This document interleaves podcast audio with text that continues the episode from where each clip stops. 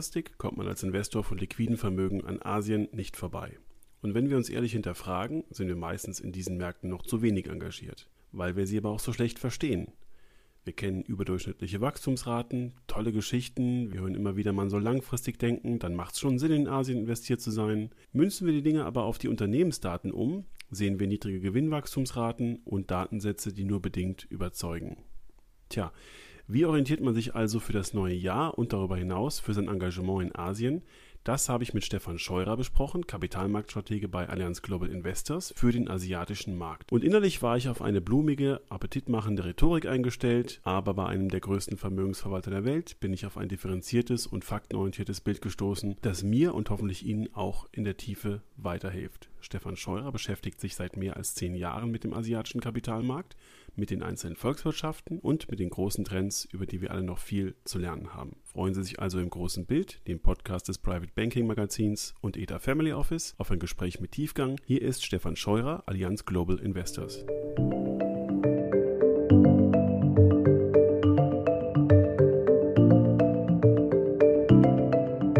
In Frankfurt sitze ich jetzt mit Stefan Scheurer von Allianz Global Investors zusammen, mit dem ich zusammen einen Blick auf die asiatischen Märkte 2020 werfe. Herr Scheurer, herzlich willkommen und vielen Dank, dass Sie Zeit haben für unseren Podcast. Sehr, sehr gerne, Herr Hammers. Ich freue mich jetzt schon auf Ihre ähm, interessanten Fragen und ähm, interessant ist ja, denke denk ich, auch die Region ähm, Asien, China, die wir anschauen oder diskutieren werden, gerade vor dem Hintergrund äh, des Handelskonfliktes, aber auch nach vorne blickend, wie entwickelt sich denn die Region weiter? Denn sie ist ja im Endeffekt mittlerweile jetzt schon die tragende Säule der Weltwirtschaft, wenn man es so will. Das finden die Amerikaner sehr gerne. Ähm, vielleicht äh, darf ich kurz fragen, weil wir über eine Region sprechen, die an sich für sich ja sehr langfristig denkt. Wie lange schauen Sie schon äh, nach Asien und analysieren dort die Situation? Also ich darf zumindest jetzt seit über die letzten gut fünf Jahre intensiv mich mit der Region auseinandersetzen. Das heißt, die letzten vier Jahre war ich auch regelmäßig vor Ort finde ich meines Erachtens auch sehr, sehr wichtig, denn ähm, wenn man tiefer mal einsteigt in die, in die Materie, muss man natürlich auch wissen, wie ist es denn vor Ort eigentlich? So wie wir hier in Deutschland sitzen und genau wissen wollen, was machen einzelne große Unternehmen, die vielleicht in Bayern, in Baden-Württemberg oder sonst wo sitzen. Von daher extrem wichtig, aber auch ähm, für mich als Ökonom oder auch Strategen wichtig, wie sind denn die Befindlichkeiten der Investoren in Asien? Was sind die Themen, die sie bewegt? Die wollen oftmals weniger als zum Beispiel über China wissen, weil sie ja quasi im Dunstkreis dessen sitzen. Die wollen vielmehr was wissen, wie entwickelt sich Brexit, äh, wohin steuert Europa, aber auch was passiert in den USA.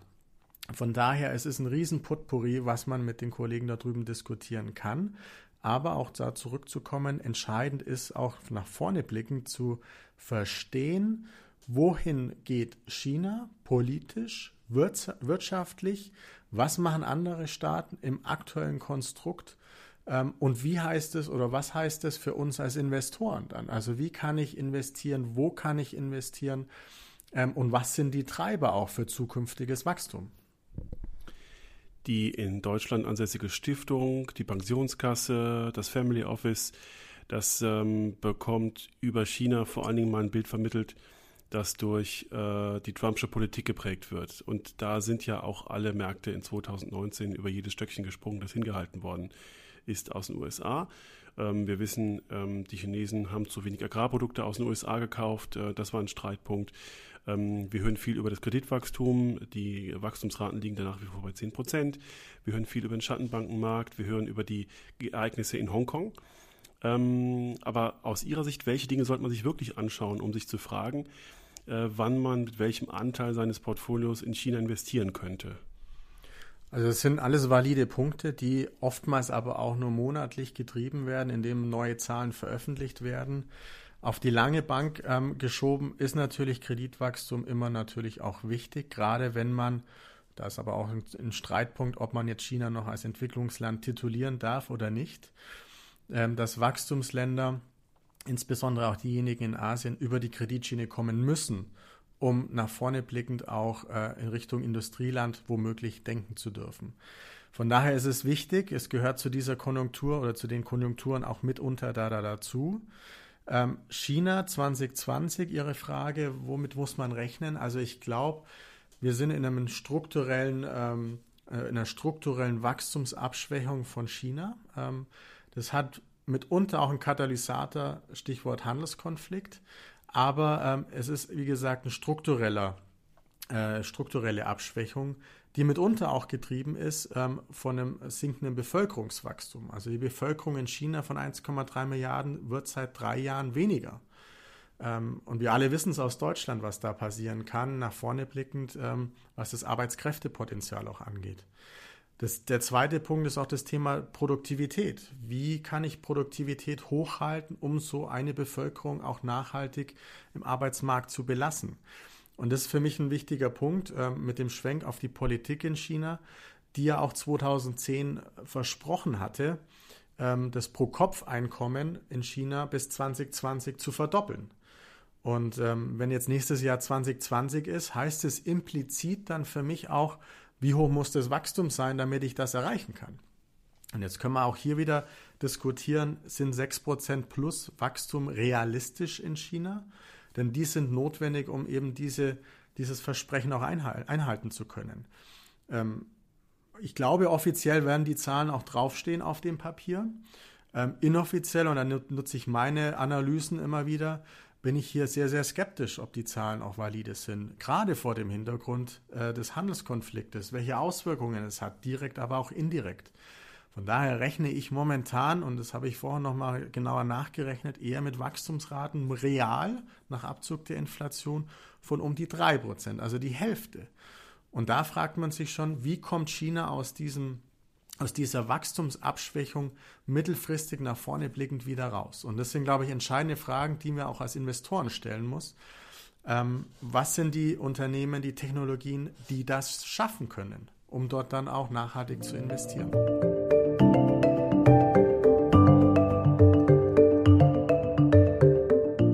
Eine ganz einfache Überlegung äh, vieler Skeptiker des chinesischen Marktes ist es, dass Wachstumsraten, die dann zu stark sinken, dafür Sorge tragen, dass in den Regionen, die nicht am Meer liegen, sondern eher im Hinterland, Unruhen entstehen. Man sagt, davor hat die Partei auch Angst und äh, es entstehen ähm, äh, Potenziale für Revolution und ähnliches, weil ähm, man in China merkt, dass das Ungleichgewicht aus den reichen Regionen an der Küste und dem armen Hinterland ähm, zu groß wird.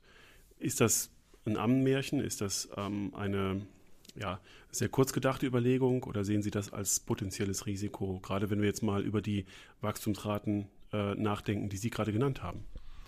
Also ich glaube, die ähm, kommunistische Partei und auch die Führung an sich ähm, ist sich dessen ähm, bewusst, dass man schon schauen muss, wie kann ich meine Bevölkerung in den Wohlstand bringen.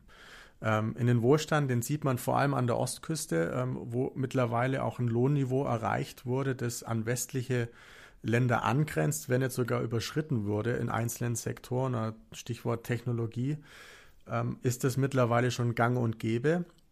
Ähm, was man aber versucht, ist natürlich auch das ganze Thema Wanderung äh, von West an die Ostküste übers Jahr hinweg auch mehr zu adressieren, indem man das Hoku-System, ein spezielles System in, in China, das erlaubt, auch Wandernarbeiter eine Wohnung in den Ballungsräumen zu besitzen um eben die Wanderung einzudämmen, dass man das auch ähm, reformieren möchte. Von daher, man geht die Sache, wie aber auch alles in China, langsam gemächlich an mit einzelnen Testphasen, Testzeiträumen, um zu sehen, welche Auswirkungen es haben kann.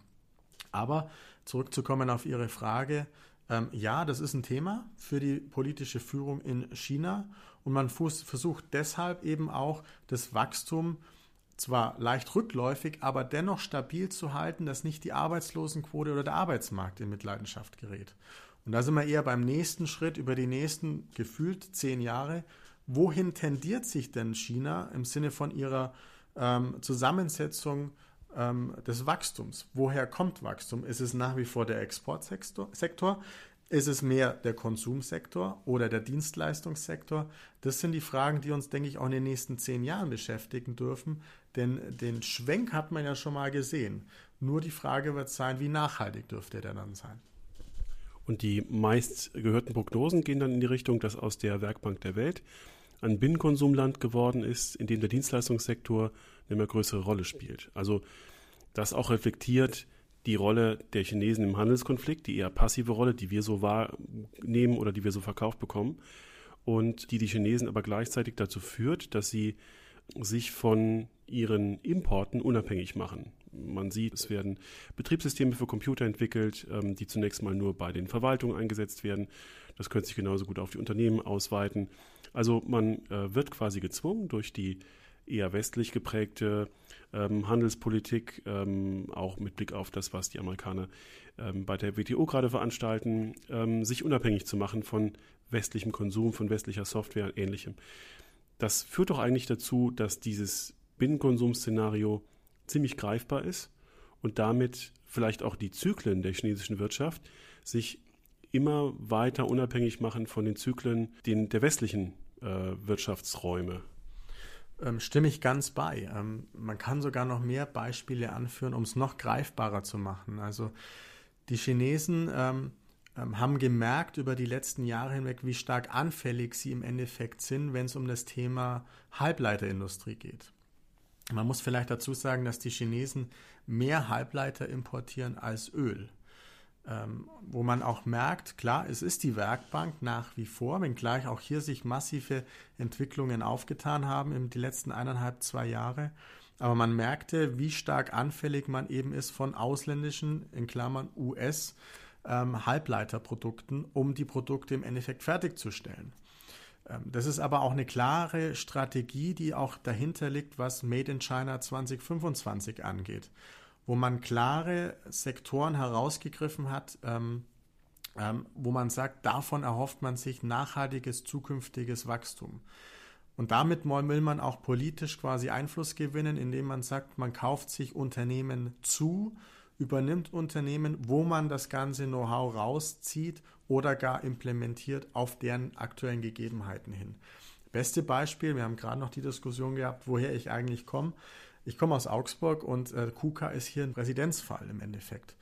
Und man hat auch gemerkt, es ist genau dieses Asset oder ein Asset, was die Chinesen brauchen. Denn man hat oftmals noch das Bild vor Augen, die Chinesen stehen am Fließband und bauen ähm, ein Produkt mit A bis Z zusammen, aber jeder hat seinen eigenen Schritt. Das wird alles automatisiert. Mittlerweile hat China auch so viele Roboter ähm, wie vielleicht kein anderes Land in der Welt.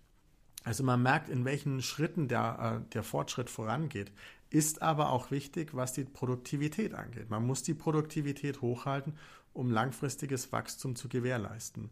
Und da sind wir mitunter auch äh, beim Stichwort Forschung und Entwicklung, war oftmals die Thematik, naja gut, ähm, ich, ich nehme mal jetzt ein Unternehmen, kaufe mir das, nimm mal nur das Know-how raus, die Patente und stoße alles andere wieder ab. Oder die besten Freunde der Chinesen sind nicht mehr Copy und Paste.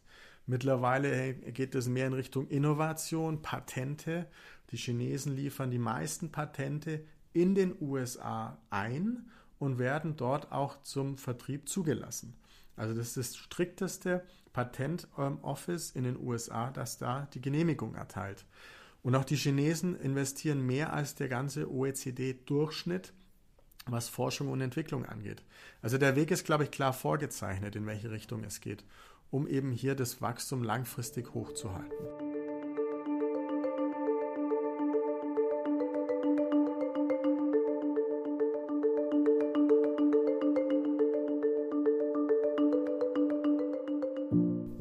Und die Produktivitätsgewinne im Vergleich äh, zu anderen globalen Konkurrenzregionen sehen Sie jetzt schon auf gleicher Höhe oder die kommen dann später nach? Ich glaube eher letzteres. Also wir sind bei weitem noch nicht dort angelangt, wo ähm, ein gewisser Durchschnitt weltweit erreicht wurde. Ähm, man sieht massive Fortschritte, klar, bedingt, was ich gerade auch erzählt hatte, woher wir kommen, wohin wir gehen. Aber es wird natürlich umso schwieriger, dann das auch wieder weiter hochzuhalten. Und deswegen ist China oder die Führung auch so bestrebt, dieses Thema Innovation voranzuführen. Und ähm, nehmen Sie eigentlich nur mal, Sie hatten es gerade auch nochmal erwähnt gehabt, das Thema Mobiltelefone. In der Vergangenheit waren äh, die Marktführer in China Nokia, Samsung oder vielleicht noch Apple mit hinzugenommen. Mittlerweile hat sich der Markt vollends gedreht. Lokale Produkte sind quasi en vogue wie Xiaomi, ähm, Otto etc., ähm, die Marktanteile von über 80 Prozent mittlerweile haben. Also auch hier das Thema lokal produzieren für den heimischen Markt steht ganz, ganz groß ähm, ähm, auf der Agenda. Und deswegen ist auch dieser Schwenk in Richtung Konsum so entscheidend. Ähm, und man versucht mit dieser Innovation erstmal im eigenen Land die Akzeptanz zu finden, Markteinteile, um dann auch die Expansion nach draußen voranzutreiben in die weite Welt. Und es kann jetzt nicht nur mit dem Mobiltelefon sein, was wir hier überall mit Huawei vielleicht sehen, sondern es kann genauso auch mit den äh, zukünftigen autonomen Fahren sein, mit den elektronischen Autos, die aus Guangzhou etc. kommen sollen. Sie haben im Vorgespräch auch schon mal die Standards und die Macht, Standards im technologischen Bereich zu setzen, angesprochen. Auch hier sehen wir, glaube ich, einen enormen Wandel, der sich gerade zugunsten Chinas entwickelt. Das ist mittlerweile, glaube ich, auch ein Mittel zum Zweck. Wir alle kennen das Thema USB. Ähm, USB, US-amerikanische Entwicklung, mittlerweile Standard überall. Und wenn ich Standards habe, habe ich auch eine gewisse wirtschaftspolitische Einflussnahme. Das ist genau das, was China auch versucht momentan. Neue Standards zu setzen, sei es äh, im Sinne von 5G, sei es aber auch in anderen Sektoren, die wir aktuell uns anschauen, versucht China hier Standards zu setzen, mit Hilfe natürlich auch der Masse, die dahinter steht, mit 1,3 Milliarden Menschen. Um das dann nochmal in den Dunstkreis Chinas weiter auszudehnen, habe ich gewisse Akzeptanz, wo auch dann Industriestaaten schwer oder sich schwer tun, ähm, da andere Wege einzuschlagen. Also von daher, ähm, ja, die Chinesen sind da auch wirtschaftspolitisch unterwegs, äh, umsetzen oder versuchen zumindest neue Standards zu setzen. Und damit können Sie wahrscheinlich auch in den Staaten anfangen, in denen Sie die Belt and Road Strategie umsetzen. Ähm, ein Weg, der aus westlicher Sicht wahrscheinlich sehr ambivalent gesehen wird an vielen Stellen, moralisch wie ökonomisch, aber letzten Endes ist dieser Weg ja schwer aufzuhalten. Und wir sehen die Fortschritte, wir sehen auch die ähm, Beteiligung ähm, deutscher Städte daran und äh, ich glaube, äh, es nur negativ zu sehen wäre falsch, denn dann würden wir uns auf eine sehr passive, einseitige Seite stellen. Ähm, wie schätzen Sie denn die Möglichkeit ein, sich aus westlicher Sicht an den Bewegungen und Entwicklungen an dieser Belt and Road Strategie zu beteiligen, wenn man ähm, Investitionswege sucht, die dann vielleicht noch nicht direkt in Asien liegen, sondern vielleicht schon vor Asien in Regionen, in denen man sich noch ein bisschen besser auskennt und die man vielleicht auch ein bisschen äh, lieber investieren möchte? Also es sind jetzt viele Punkte, glaube ich, was man hier ansprechen kann in der Frage. Fangen wir mal an mit der Seitenstraßenthematik. Also mit Beginn 2013, wo es ja offiziell bekannt gegeben wurde, hat man hier ein, massive Invest ein massives Investitionsprogramm allein seitens Chinas gesehen. Ähm, ich würde fast sagen, man war eher blauäugig am Anfang unterwegs ähm, und versucht in vielen Staaten und Ländern, insbesondere in Asien, ähm, eine Akzeptanz ähm, zu finden, dass die Chinesen dort investieren können oder auch dürfen. Klar, es war dann, glaube ich, auch ähm, äh, Länder, die, sage ich mal, exponierter waren, die dringend auch Investitionen gesucht haben. Stichwort Pakistan, Sri Lanka, ähm, aber auch Malaysia. Ähm, da wurde es, glaube ich, leicht gemacht, hier zu sagen, okay, wir kommen, wir geben euch das Geld und wir bauen euch die Brücke, die Straße oder ähm, den Hafen. Ähm, mittlerweile ist da, glaube ich, auch ein Umdenken passiert. Und man hat es aus der Presse ja auch zunehmend häufiger gelesen, dass Malaysia gesagt hat, Mensch, die Konditionen passen nicht mehr, ähm, wir müssen es neu verhandeln. Äh, ebenso in Pakistan oder auch gar in Sri Lanka. Hat natürlich immer so, wie wir es im, im, im Schwäbischen auch sagen, ein Geschmäckle. Das heißt, ähm, man kauft sich mit, ähm, mit dem Geld oder mit diesem Zugriff auf, auf gewisse Projekte auch politische Einflussnahme. Ähm, und die meines Erachtens hängt nicht nur in Asien, sondern die hat sich mittlerweile deutlich ausgeweitet, sei es nach Afrika, sei es in den Nahen Osten, aber sei es auch nach Europa. Stichwort Thessaloniki. Man hat das gleiche oder sieht das gleiche auch in Triest in Italien zuletzt. Ähm, Duisburg ist auch zu nennen. Ähm, also dann hat man schon gewisse ähm, Punkte, wo man das hier weiter spinnen kann. Nicht zuletzt aber auch ähm, vermehrt äh, sind die ganzen Ostblockstaaten, ähm, die hier natürlich auch äh, die Suche ähm, angestrengt haben nach Infrastrukturprojekten. Wie kann man quasi auch hier das Wachstum hochhalten? Die Chinesen sehr bereitwillig auch reingegangen wo, wobei sich dann Europa schon fragen muss, welche Musik spielt hier Europa in dem ganzen Konstrukt? insbesondere wenn ich ähm, diese 16 plus 1 ähm, Konferenz äh, äh, zuletzt in den baltischen Staaten gesehen habe, wo jetzt mittlerweile auch Griechenland hinzukam. Und das Plus 1 ist China und es ist nicht Brüssel. Von daher muss man sich fragen, wie kann man das zukünftig aus Sicht der Europäer aufsetzen, dass vielleicht eine europäische Investitionsbank hier die, Vorreiterrolle hat, entgegen vielleicht dieser asiatischen Infrastrukturbank AIIB äh, mit, äh, mit der Führung von Chinas. Zur Seidenstraße kann man äh, konjunkturell extrem viel sagen, weil es ja auch Nutzen bietet, aber auch politisch klar immer noch mal so einen Rückkopplungseffekt hat. Ähm, wohin geht's? Ähm, ich glaube, für die Chinesen war es auch in den letzten Jahren mehr und mehr klar, man kann nicht einfach nur rausgehen und Geld investieren. Man muss, wie bei Investitionen immer so, eine Kosten-Nutzen-Analyse fahren. Man sieht mittlerweile, dass die Investitionen deutlich zurückgefahren wurden. Ich kann mir auch gut vorstellen, dass es eben politischen Gegenwind gab. Ähm, und das ist das, was die Chinesen aus ihrer Kultur her nicht haben wollen.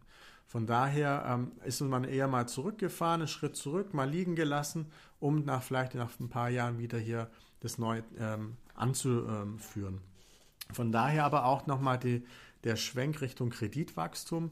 Das ist natürlich ein Punkt gewesen, gerade im Kontext jetzt mit nachlassendem Wachstum, höherer Verschuldung, dass man auch sehr wohl überlegen muss, wo investiere ich mein Geld. Das kann eben, wie gesagt, über die Seidenstraße sein, aber ich muss ja, wie gesagt, auch gucken, wie kann ich mein lokales Wachstum stützen. Und da sind die Chinesen momentan eher auf den Trichter, ich stütze mein lokales Wachstum, Stichwort Arbeitsmarkt, Stichwort soziale Spannungen, als dass ich jetzt meine Energie für Investitionsprojekte anderswo auf der Welt einsetzen möchte.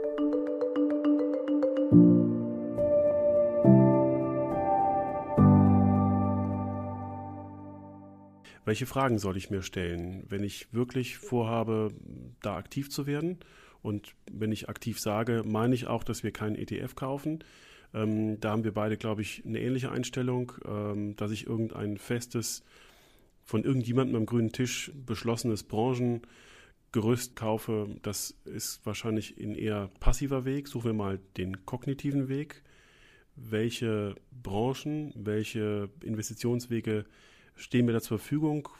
Welche Fragen muss ich mir stellen? Und vor allen Dingen, kann ich meinen Einstieg nach China timen? Wir haben gerade über viele Entwicklungen gesprochen, ähm, die äh, ins Haus stehen. Wir haben über Risiken gesprochen und zu den Risiken, äh, die der Investor in sich trägt, gehört sicherlich das Kreditwachstumsthema. Ähm, er blickt nach Hongkong, er sieht den Handelskrieg, er sieht das schwächere Wachstum. Ähm, all das kann ja, ohne dass wir jetzt von einem Konjunkturrisiko oder von einem Rezessionsrisiko sprechen, irgendwo als Delle interpretiert werden, als systemisches Risiko, denn die Chinesen zum allerersten Mal in dieser Situation ähm, bei der Lenkung Geld, ihres Geldsystems. Ähm, das kann ja dazu einladen, abzuwarten. Wie, wie sehen Sie das? Also auch das finde ich ist eine sehr recht breite äh, Frage äh, mit hoffentlich so einer breiten Antwort. Ähm, also wenn man ähm, sich die Schwellenländer, und da nehme ich jetzt einfach China auch natürlich mit rein, sich anschaut, muss man sich erstmal klar sein, Schwellenland ist nicht gleich Schwellenland. Ähm, das fängt an im Endeffekt mit einer re regionalen Allokation. Das heißt, wenn ich Schwellenländer Exposure oder ähm, ähm, einen Anteil meines Portfolios in Schwellenländer anlegen möchte, muss ich mir zuerst die Frage stellen, will ich das global machen? Will ich das Lateinamerika machen? Will ich es in Osteuropa machen oder will ich es in Asien machen? Für mich in dem Kontext ist die Frage relativ schnell beantwortet, denn mein Fokus liegt ähm, auch zukünftig, wenn ich mir da die Details anschaue, klar in Asien. Wir haben in Lateinamerika haben wir politische Unruheherde, man ist stark rohstoffgetrieben, hängt stark mit der Weltkonjunktur zusammen, ist für mich momentan weniger jetzt der Fokus zu sagen, da muss ich unbedingt rein. Das gleiche kann man fortsetzen, auch das Thema Osteuropa, Nahe Osten etc. Hier habe ich auch mit Russland, der Türkei oder auch mit dem, mit dem hohen Ölvorkommen im Nahen Osten geopolitische Punkte, ähm, wo ich sage, da bin ich zu stark äh, von Unwägbarkeiten abhängig, die ich nicht timen, wie Sie gesagt haben, kann. Ähm, nach vorne blickend ist für mich demnach klar, in Asien habe ich geringere politische Unsicherheit. Ich habe klare ähm, ähm, eine klare Konstellation im Endeffekt, wo kann ich investieren, wie kann ich investieren. Es sind offene Kapitalmärkte ähm, und damit Blick nach China ein Markt, der sich noch weiter öffnet. Ähm, und ich habe natürlich in dieser Region quasi auch äh, das Powerhouse, wo Technologie herkommt. Technologie, Technologie kommt her aus Staaten wie Japan, Korea, Taiwan und eben auch China. Und wenn ich mir da die letzten Konjunkturdaten äh, über die letzten Monate anschaue, sind wir hier mittlerweile eher in der Bodenbildung angekommen. Das heißt, dass ähm, hier das, die Nachfrage nach wie vor da ist ähm, für Technologieprodukte, Stichwort Fernseher, Stichwort Mobiltelefone, ähm, egal was, die Nachfrage ist da und diese Länder spüren es als erstes. Ähm, man sagt ja oft gern auch, man hat einen, einen iPhone-Zyklus, der mag wieder kommen. Das merken dann auch sogar Länder wie die Philippinen, wo die Geräte auch getestet werden. Also von daher, da drüben spielt meines Erachtens die Musik, ähm, auch was Technologie angeht ähm, und vor allem was die neue Technologie, neue Technologie nach vorne blickend angeht. Wie setzt sich es dann im Endeffekt aus? Und da sind wir absolut d'accord, dass man das aktiv machen muss, denn anderweitig kann ich das vor Ort nicht verstehen. Ich brauche jemand, der vor Ort ist, der mir genau auch die Richtung weist, in welche Richtung das Land, der Sektor, die Technologie etc. geht. Da hilft es mir nicht, wenn ich passiv mir was ins Portfolio reinhole, wo ich ehrlich gesagt eigentlich nur den Rückspiegel blick, aber ich gar nicht weiß, was nach vorne blickend passieren darf oder kann. Von daher, wir gucken uns insbesondere mit dieser Öffnung des Kapitalmarkts von China den Markt insbesondere an. Denn das ähm, birgt oder eröffnet für uns extreme Opportunitäten. Opportunitäten im Sinne von, dass man auch hier tiefer reingehen muss, wenn ich mir zum Beispiel die A-Aktien anschaue ähm, oder die Aktien, die in Hongkong notiert sind oder gar in New York. Ähm, aber die A-Aktien, also die Aktien in Shanghai direkt handelbar, ähm, eröffnen jetzt für Investoren weltweit im Zuge der Inklusion in die MSCI-Indizes enorme Möglichkeiten. Das sage ich nicht nur jetzt aus, äh, aus einer gewissen Brille heraus, sondern ich sehe auch Unternehmen, die zum Teil extrem erfolgreich sind, die Gewinne erwirtschaften, nachhaltige Gewinne erwirtschaften, die unabhängig im Endeffekt sind, was der Staat vorgibt. Also auch hier die Diskussion zwischen Privatunternehmen und staatsnahen Unternehmen, die letzteres oftmals ineffizient geführt sind und kaum Gewinne, wenn überhaupt Gewinne ausweisen. Also habe ich hier auch nochmal was, wo ich aktiv mich äh, engagieren, unterscheiden muss, in welchen Bereich gehe ich denn, um dann auch auf Seiten der Sektoren zu sagen, naja, will ich jetzt ein Übergewicht in einem Sektor, sei es jetzt Technologie, Industrie oder Konsum mit Blick auf den Wandel der Wirtschaft, oder sage ich dann, naja, ich habe ja eigentlich eine politische Einflussnahme irgendwie, auch Sie haben es angesprochen, geldpolitisch, äh, oder mache ich hier einfach einen Cap obendrauf, dass ich nur 5% plus minus gehen kann, sodass ich hier auch nochmal eine Unsicherheit rausnehme, die, um ehrlich zu sein, mit passiven Produkten gar nicht abgebildet werden können. Von daher, erstens Asien ja, zweitens ähm, würde ich mir auch sehr, sehr intensiv China-A-Aktien trotz des Handelskonflikts mir anschauen, denn jene Unternehmen erwirtschaften einen Großteil ihrer Umsätze im Inland und nicht im Ausland und sind demnach nicht beeinflusst durch den Handelskonflikt. Aber es gibt natürlich auch andere Regionen in Asien, wo man sich mal auch noch mal stärker damit befassen kann oder sich zumindest mal als Satellit in einer gewissen Weise in einem breiten Kontext auch mal ins Portfolio holen kann.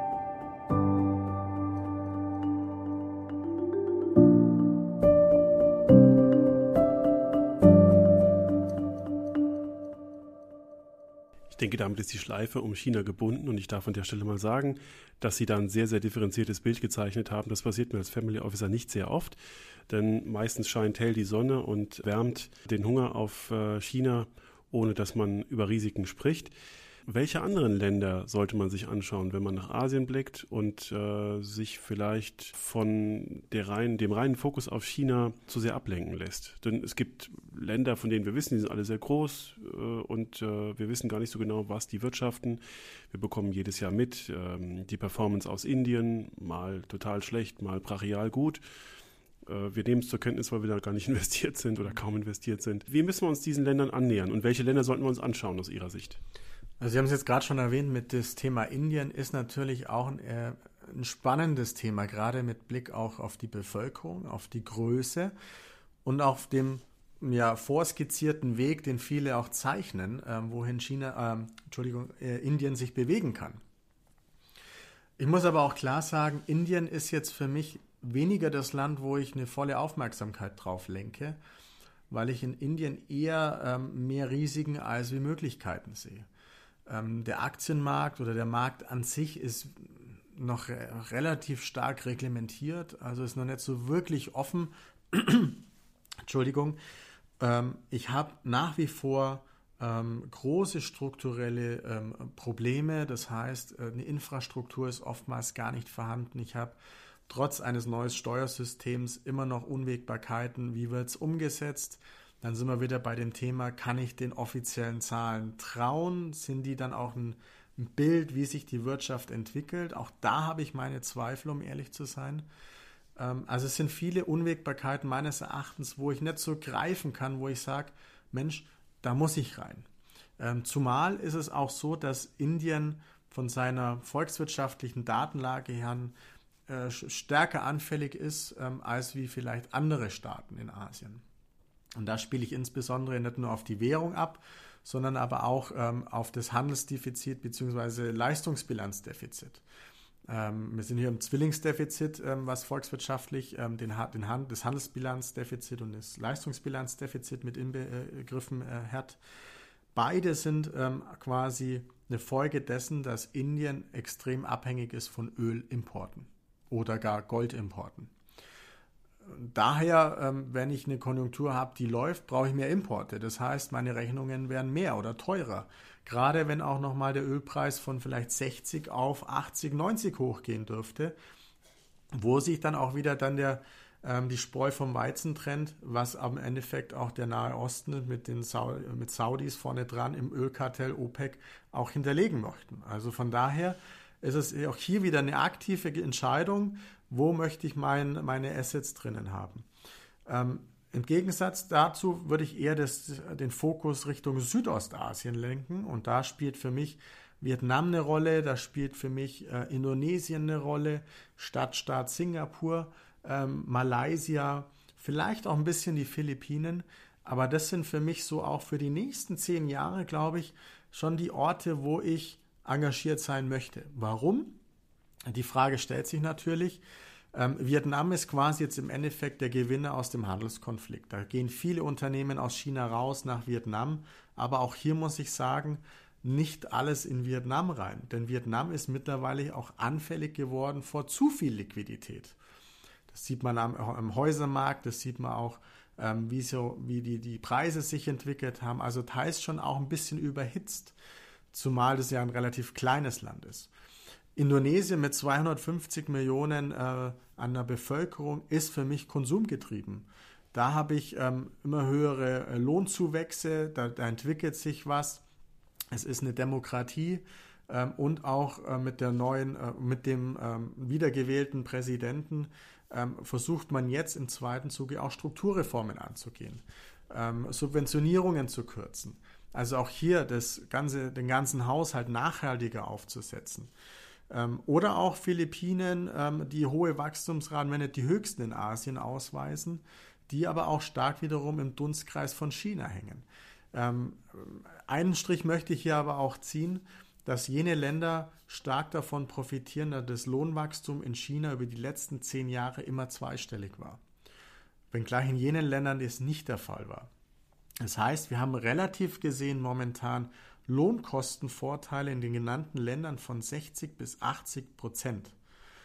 Da stellt sich für viele Unternehmenschefs natürlich die Frage, will ich nach wie vor in China produzieren oder setze ich meine äh, Produktionsstätte in sogenannte Randbereiche wie den südostasiatischen ASEAN-Staaten äh, neu auf. Dauert seine Zeit, kostet Geld, aber ich bin vom Handelskonflikt nicht betroffen und ich kann womöglich vielleicht Lohnkostenvorteile spielend machen.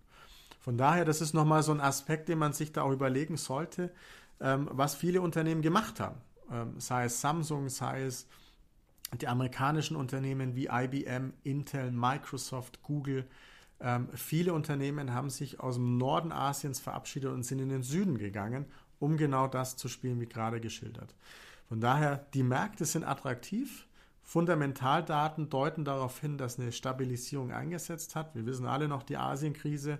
Währungsreserven sind vorhanden, Leistungsbilanzüberschüsse sind vorhanden und die Konjunktur äh, fokussiert sich auch hier stärker auf den Konsum. Und wie gesagt, die Technologie ist auch da. Und da insbesondere mit Blick auf Singapur, das sich jetzt mittlerweile auch als Fintech-Stadt ähm, etablieren möchte mit neuen Technologien. Und vielleicht hier eine Geschichte am Rande. Äh, der Hafen Singapurs wurde ausgesiedelt auf eine Vorinsel. Mittlerweile oder momentan arbeiten dort knapp 2000 Leute. Der Staat hat vorgegeben in seinem Konjunkturprogramm oder Plan für die nächsten 15 Jahre, dass im Endeffekt in diesem Hafen in geschweige denn fünf bis zehn Jahren nur noch zwei Mitarbeiter arbeiten werden. Das heißt, zwei Mitarbeiter, der eine guckt sich aus dem Tower an, wo kommen die Schiffe rein, der andere steuert die Drohnen und die Roboter holen die Container von den Containerschiffen. Von daher, da ist ein Wandel vorhanden, der ist auch greifbar und sichtbar. Ähm, und das ist nicht nur in Südostasien, sondern auch vorgeschildert in China der Fall.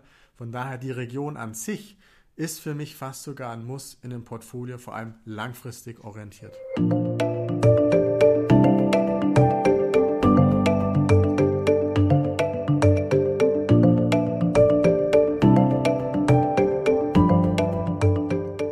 Passiert hoffentlich nicht mit unseren Arbeitsplätzen, äh, wenn wir das jetzt schon auf diese Weise stützen. Aber ähm, Sie haben gerade angesprochen, dass die Anfälligkeit dieser Region für Wachstumsenttäuschung ähm, sich reduziert. Aber wenn wir mal ein negatives Beispiel für die USA oder für Europa durchspielen, insbesondere für die USA, ähm, dann haben wir gesehen, dass ähm, amerikanische Investitionsgelder, aber auch internationale Investitionsgelder nach Asien dann nur sehr schleppend reinfließen oder viele Gelder repatriiert werden, was für die Emerging Markets, gerade die asiatischen Staaten, wahrscheinlich eher schlecht ist.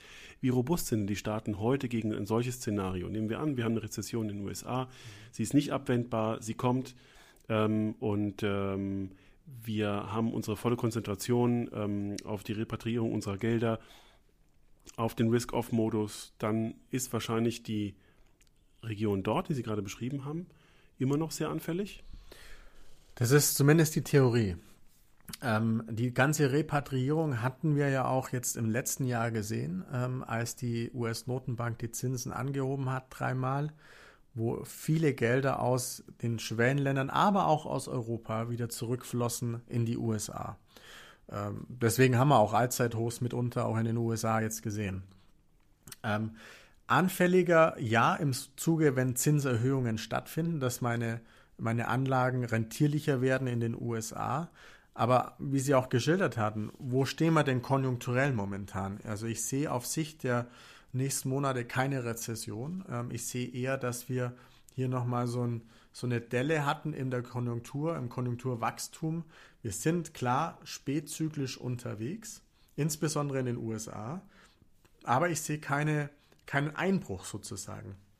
Ähm, denn die Finanzierungsbedingungen, Stichwort Geldpolitik, sind nach wie vor sehr expansiv. Das dürfte nicht nur die Konjunktur stützen, sondern auch nach wie vor die Aktienmärkte. Das ist zumindest historisch der Fall. Ähm, wenn ich hier eine sehr expansive Geldpolitik in den USA verfolge und natürlich auch in Europa, ähm, sehe ich es aber auch in den Schwellenländern, die auch mitunter stark an der Notenbankpolitik der USA hängen. Seit Anfang des Jahres haben wir über 40 Leitzinssenkungen gesehen. Wir haben seit der Lehman-Pleite fast 800 Leitzinssenkungen gesehen. Das heißt in Summe, die Finanzierungsbedingungen, insbesondere in den Schwellenländern und mitunter auch in Asien, sind ebenfalls expansiv. Ähm, ich will jetzt auch nicht ausschließen, dass da noch mehr kommen kann. Wir haben es in Russland gesehen, in Lateinamerika, aber auch selbst in Thailand, ähm, in Malaysia, in den Philippinen, dass auch hier die Zinsen gesenkt wurden, um die Anfälligkeit zu reduzieren. Und ähm, wenn ich mir da meine Kapitalflüsse anschaue, Woche für Woche oder auch die Investmentfondsflüsse, die rein und rausfließen, sehe ich hier eher Zuflüsse in die Region wieder aufgrund der konjunkturellen Situation. Keine Rezession, Wachstum ist da, das Wachstumsdifferenzial ist höher wie in Industriestaaten ähm, und auch die Währungen können wieder aufwerten. Ähm, hängt auch wieder stark am Handelskonflikt, aber man sieht es zumindest momentan, dass es der Fall ist. Und ganz zu, zu guter Letzt möchte ich auch den Punkt noch setzen, dass man sich auch überlegen muss, wie stark ist denn so eine Region allokiert in den Portfolien.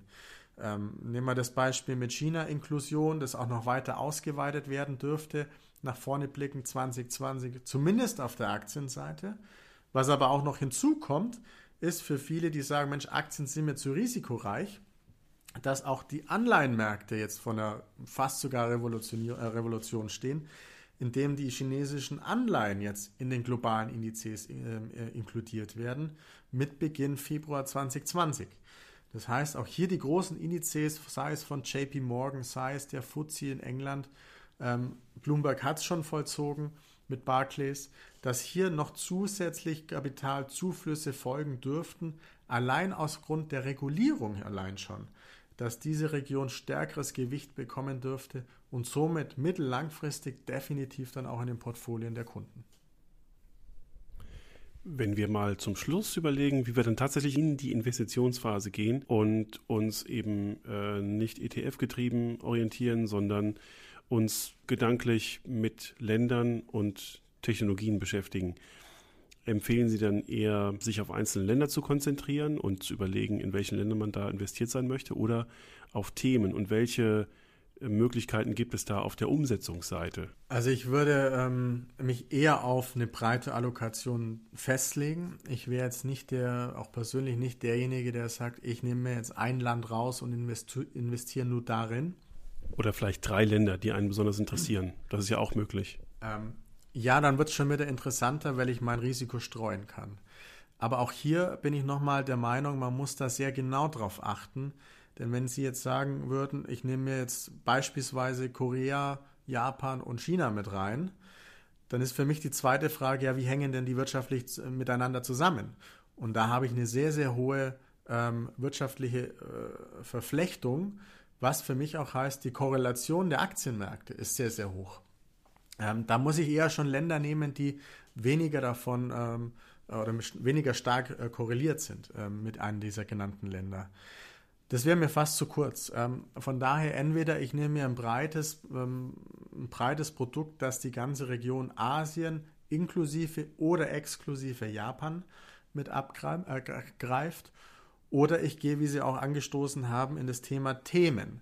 Denn Themen werden zukünftig, glaube ich, noch stärker kommen in der Wahrnehmung, um gewisse Themen wirklich auch abzubilden ähm, mit, ne, mittels eines Produkts. Ähm, aber auch hier wieder, man muss es aktiv machen. Man kann es nicht passiv machen, denn solche Themen, die mögen vielleicht einen Zyklus haben über Jahre hinweg. Es gibt aber auch Themen, die vielleicht nur einen kleinen Ausschnitt dessen über Monate laufen und dann schon nicht mehr aktuell sind. Also auch hier muss man aktiv eine Selektion vornehmen oder zumindest aktiv ist ein Portfolio mit reinnehmen, was die Sektoren angeht. Und Themen ähm, sind für mich definitiv ist Nachhaltigkeit, dann definitiv ESG, was in Asien viel mehr noch kommt, als wie vielleicht hier in Europa die Wahrnehmung ist. Ähm, es wird auch das Thema Artificial Intelligence extrem gespielt.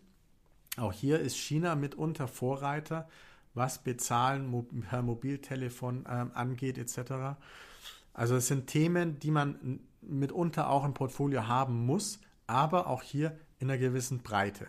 Sonst ist man vielleicht zu anfällig, denn man kann es auch nicht tagtäglich äh, nachverfolgen, wohin geht der Trend, wenn ich auch insbesondere hier in Deutschland sitze und mir eine Region anschaue, die 12.000 Kilometer entfernt ist. Herr Scheurer, dann darf ich Ihnen nochmal ganz herzlich danken für dieses ausgewogene, umfassende und vor allen Dingen differenzierte Bild und freue mich, wenn wir das irgendwann mal Gelegenheit fortsetzen wollen.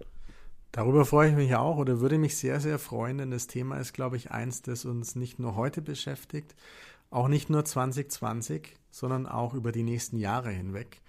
Ähm, und von daher würde ich mich, wie gesagt, sehr freuen, wenn wir das fortsetzen könnten, auch in diesem breiten Kontext, wie wir es geschildert haben. Genau, und freue mich auf die nächste Einladung und auf das nächste sehr nette Gespräch mit Ihnen, sei es in Frankfurt oder anderswo. Vielen Dank. Vielen Dank.